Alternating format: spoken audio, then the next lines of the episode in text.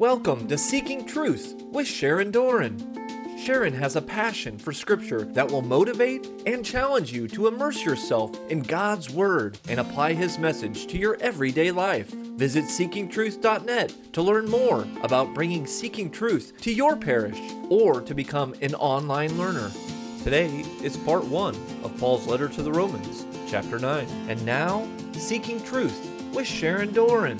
Hi, welcome to our discussion of Romans chapter 9. The title tonight is You Are God's Treasured Clay. That means each and every one of us is a special creation made by God the potter, each with a different design, each unique, each a different purpose, but all together for the glory of God. Even this clay pigeon has a different purpose. I used to be a, a trap girl. I used to, uh, the guys would come to shoot blue rocks, and they're made out of clay. They're called clay pigeons or blue rocks, and their whole purpose is to be shattered. You are God's treasured clay. Sirach 38 says, So too is the potter sitting at the work and turning the wheel with his feet. He is always deeply concerned over his work, and all his output is by number. God knows you by number. Each of us are numbered by the potter, each of us is counted and thoroughly known. Jesus himself said in Matthew 10, He said, Even the hairs on your head are numbered. Let's just say God the potter knows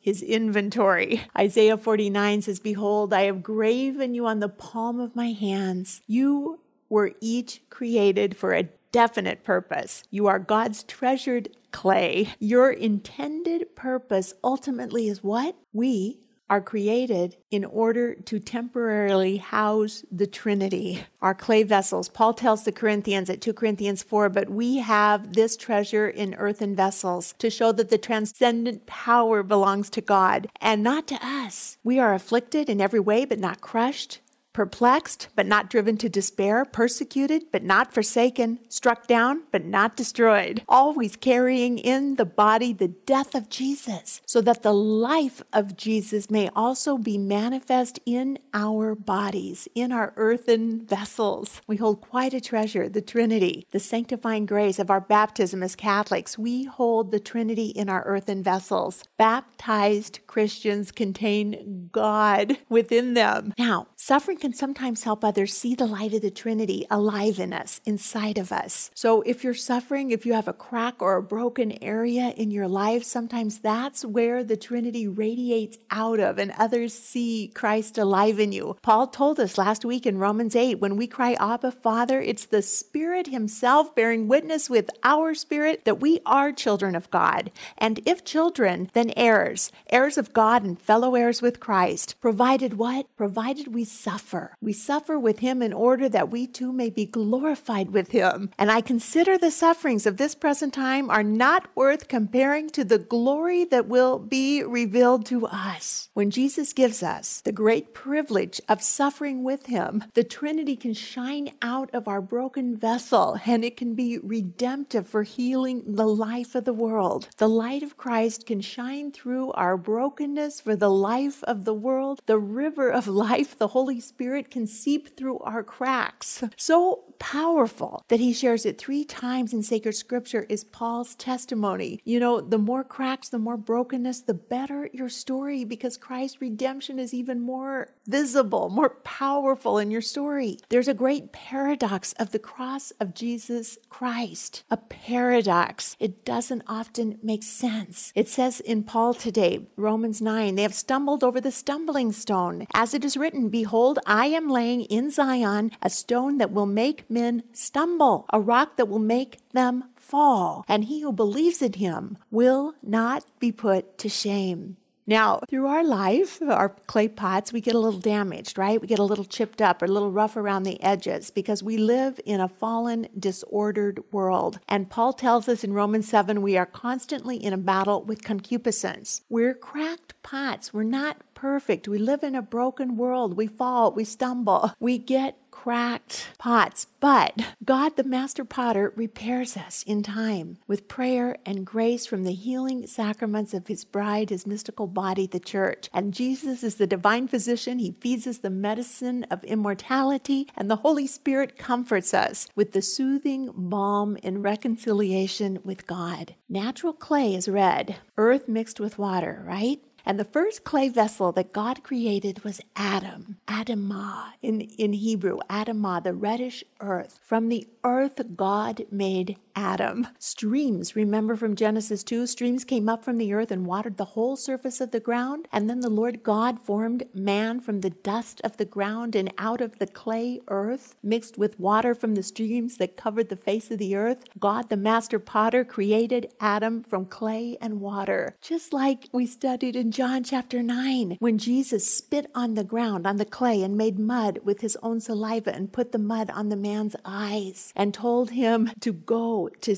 to, he sent he sent him to Siloam and he washed there and came home seeing a new creation. God the master potter created Adam from clay and water. God formed Adam. Some translations say God fashioned Adam or God created him. The Lord God breathed into his nostrils the breath of life, eternal life, and man became a living being. Now the Lord God had planted a garden in the east in Eden, and there he put the man that he had formed. So God was the potter who crafted Adam from the clay earth. Because of Adam's fall from grace, remember that clay earth became cursed. God never cursed Adam, but he cursed the earth. And we are crafted crafted from that cursed clay. So we are born with the curse of Adam's original sin. But at baptism, the Holy Spirit, who is the river of life, who flowed from the tree of life in the middle of the garden, recreates us. And we're very moldable clay in this new little vessel as an infant. We are reformed, we are refashioned by the river of life. And if we stay soft clay, God the Trinity, the potter, can continue to mold and shape and fashion our vessels, helping us learn to to navigate concupiscence and to live according to the Holy Spirit who indwells us, instead of living by the sinful flesh nature that we are so prone to do. As long as our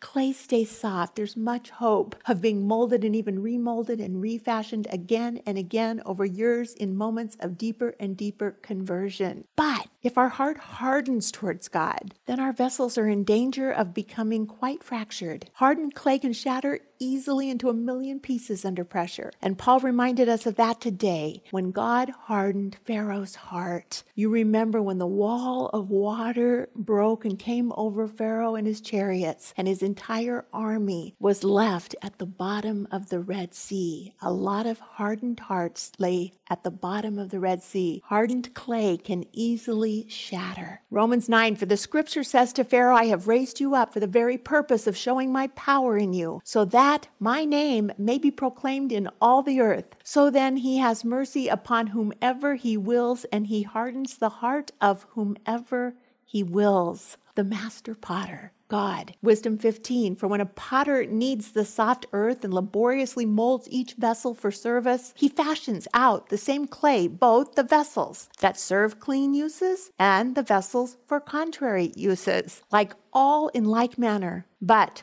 which shall be the use of each of these? The worker in clay decides. God decides what he creates. Isaiah 29, you turn things upside down. Shall the potter be regarded as the clay, that the thing made should say of its maker, He did not make me, or the thing formed, say of him who formed it, He has no understanding. Sirach 33 as clay in the hand of the potter, for all his ways are as he pleases. So men are in the hand of him who made them, and give them as he decides. God is the potter, we are the clay. Woe, Isaiah 45, woe to him who strives with his maker, an earthen vessel with the potter. Does the clay say to him who fashions it, What are you making? Or, Your work has no handles? The potter decides his creation. You are God's treasured clay, and He has a plan for you. Will you stay soft and pliable in conforming your own free will, sometimes our strong will, to the potter's will? Sirach 27 5, the kiln tests the potter's vessels. So clay pots have to be fired. And the fire of the kiln is at least 1500 degrees Fahrenheit, maybe higher, depending on what you're making. Cracking, cranking up that in intense heat of the fire is crucial for pottery making. The clay and the glazes are brought up to a high temperature. The final aim is to heat the object to the point that the glaze and the glazes are mature, that they have reached their optimal potential, just like in the spiritual life. When the heat gets turned up, we're purified, all the other stuff goes away. Our, our, we're, we're, we're in the fire to the point that we mature, that we grow in our spiritual life. The kiln test as the potter's vessels. He molds the clay with his arm, he makes it pliable with his feet, he sets his heart to finish the glazing, and he is careful to clean the furnace. Yet, O Lord, Isaiah 64, thou art the Father, we are the clay, you are the potter, and we are all the work of thy hand. So you are God's treasured clay. Now, in Romans 9 today, we're talking about God's election of Israel. I'm speaking the truth in Christ, says Paul. I am not lying. My conscience bears me witness in the Holy Spirit. It's an interesting, convincing way that Paul starts this chapter. I am speaking the truth in Christ. I am not lying. In my conscience bears the witness in the Holy Spirit that I have great sorrow and unceasing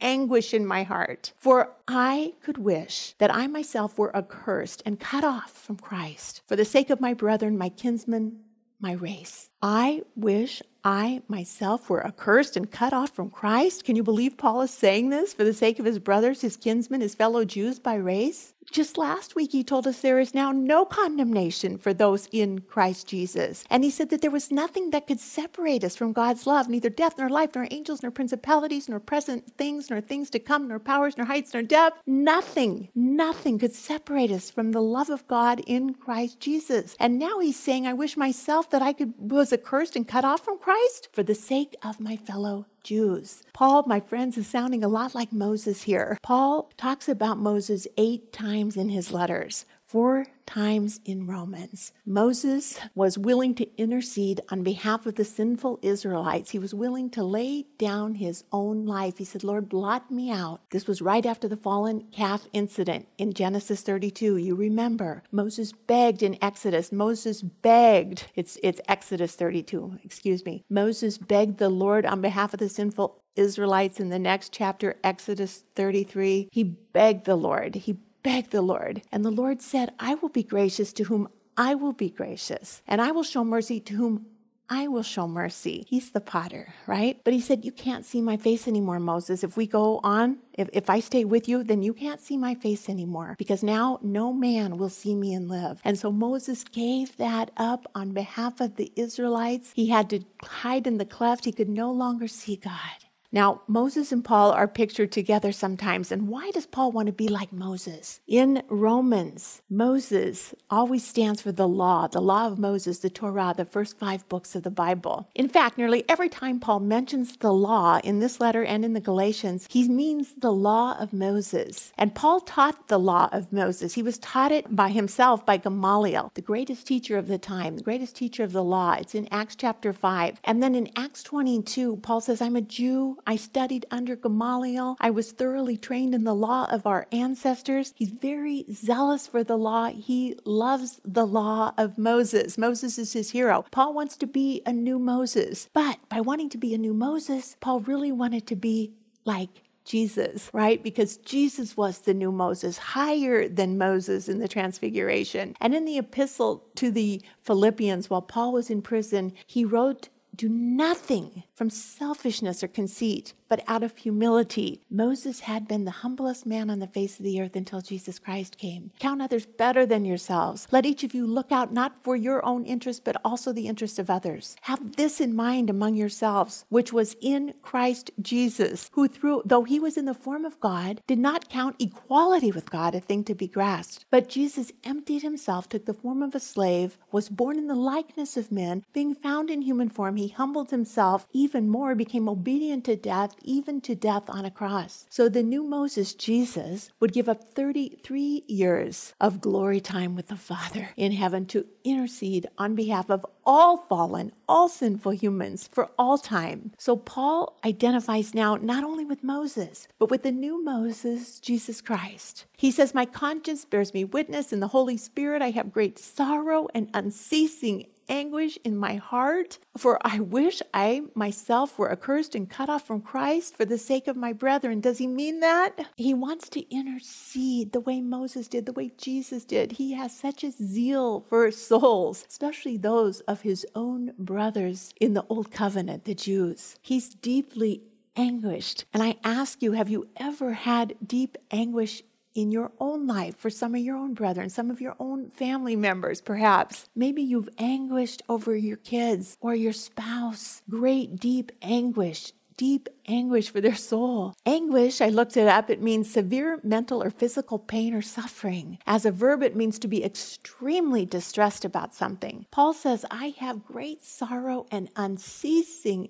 anguish in my heart. For I wish I myself were accursed and cut off from Christ for the sake of my brothers. Have you ever thought that for my kid? I'd do anything, Lord. I, I, I, I, I'd give my faith for theirs. Uh, some people say we gave them everything. We gave them Catholic school, K through 12, youth groups, retreats. I, we sent them through Catholic college, made great sacrifices. We have zeal for the soul of family members. That's what Paul's talking about here. He says they had everything. They're Israelites, and to them belong the sonship, the glory, the covenants, the giving of the law, the worship, and the promises. To them belong the patriarchs, our great patriarchs, and of their race. I love these old icons Abraham, Isaac, and Jacob, and all the children that the, they are progenerative of, of, the, of the race. According to the flesh, is the Christ who is God over all. Blessed be God forever. Amen. They had it all. God had revealed himself to them first out of all the people in the entire world. Remember the divine speech from the top of Mount Sinai in 70 languages it could be heard. God showed him his great fire. They heard his words from the midst of the fire, and God split his voice into 70. All the nations could hear, and only Israel, before they even heard the law, they consented to it. All that the Lord has said we will do. Paul is reminding them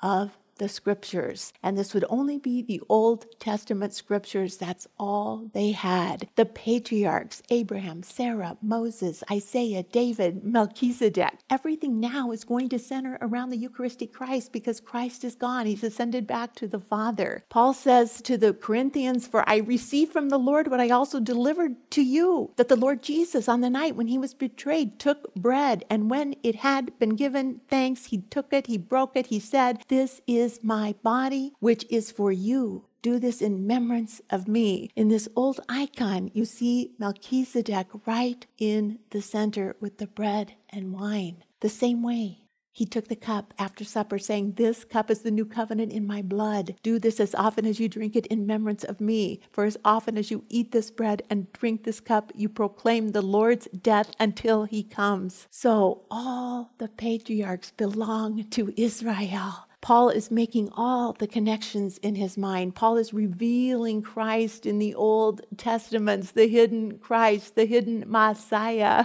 After Paul's conversion on the road to Damascus in Acts 9, Paul had scales over his eyes. But when Paul was baptized by Ananias, and I always chuckle, it's on the street called Straight. Paul straightens out his life. He's baptized in the name of the Father and the Son and the Holy Spirit by Ananias, and scales literally fall from his eyes. And Paul was filled with the Holy Spirit and infused with all the Spirit's gifts wisdom, understanding, knowledge. And Paul's conversion afterwards, he pores over the Old Testament scriptures with this new Holy Spirit understanding and the insights of the risen Christ as the true anointed one that God had promised. And scales fall from his eyes. The veil has been lifted from his face, and he understands. He sees all the hiddenness of the Old Testament. And Paul says today, it's not as though the Word of God, and he's talking about the Old Testament, it's not as though the Word of God had failed. God told us about Jesus. It was all there all along, it was hidden, and now he sees it with the Holy Spirit eyes. For not all who are descended from Israel belong to Israel, and not all are children of Abraham because they are his descendants, but through Isaac,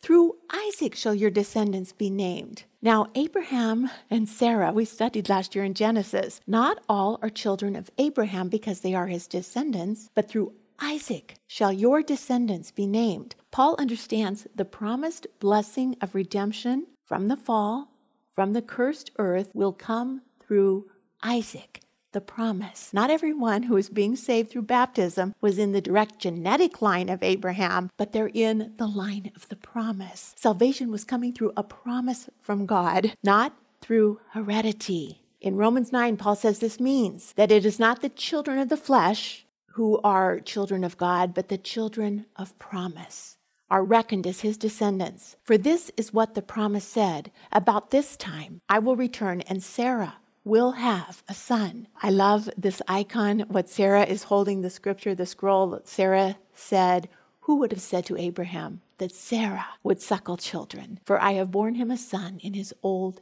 age. It's a supernatural conception. It's a supernatural pregnancy. It's a supernatural promise that God is fulfilling. And we see at the oaks of Mamre, the son is promised to Abraham and Sarah. The Lord appeared to Abraham by the oaks of Mamre as he sat at the door of the tent in the heat of the day. He lifted up his eyes. He looked, and behold, three men stood in front of him, the Lord. And when he saw them, he ran to the tent door to meet them, and he bowed himself to the earth, and he said, My Lord, if I have found favor in your sight, do not pass your servant by. And Abraham hastened into the tent of Sarah and said, Make ready quickly three measures of fine meal and knead it into bread, three measures of dough from Sarah's tent. They, and it's plural, they, the Trinity, the three men, the Lord. They said, Where's your wife, Sarah? And Abraham said, She's in the tent. And the Lord said, I will surely return to you in the spring, and Sarah, your wife, shall have a son. That's the son of promise. Sarah was listening at the tent door behind, and Abraham and Sarah were old and advanced in age. It had ceased to be with Sarah after the manner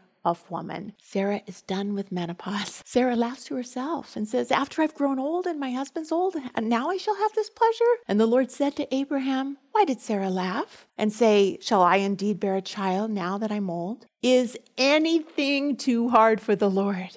At the appointed time, I will return to you in the spring, and Sarah shall have a son. This is the son of promise. This is Isaac. Sarah denied saying, I did not laugh, for she was afraid. This fear and awesomeness of the Lord came over her. And he said, No, but you did laugh. Now, this time, Sarah has heard the Lord with her own ears. This isn't just Abraham telling her about a prayer time. You know, Abraham's not just making something up about his incredible prayer times. Sarah heard the Lord with her own ears. And Paul uses this analogy to the Galatians at chapter 4. Tell me, who you who desire to be under the law, do you not hear the law? For it was written that Abraham had two sons, one by a slave, the other by a free woman. But the son of the slave was born according to the flesh, the son of the free woman through promise. So, flesh and spirit, we had that battle last week. Well, Paul is saying that the slave woman, Hagar, you know her, had a son Ishmael, the son of the slave woman, was by the flesh. But the free woman, Sarah,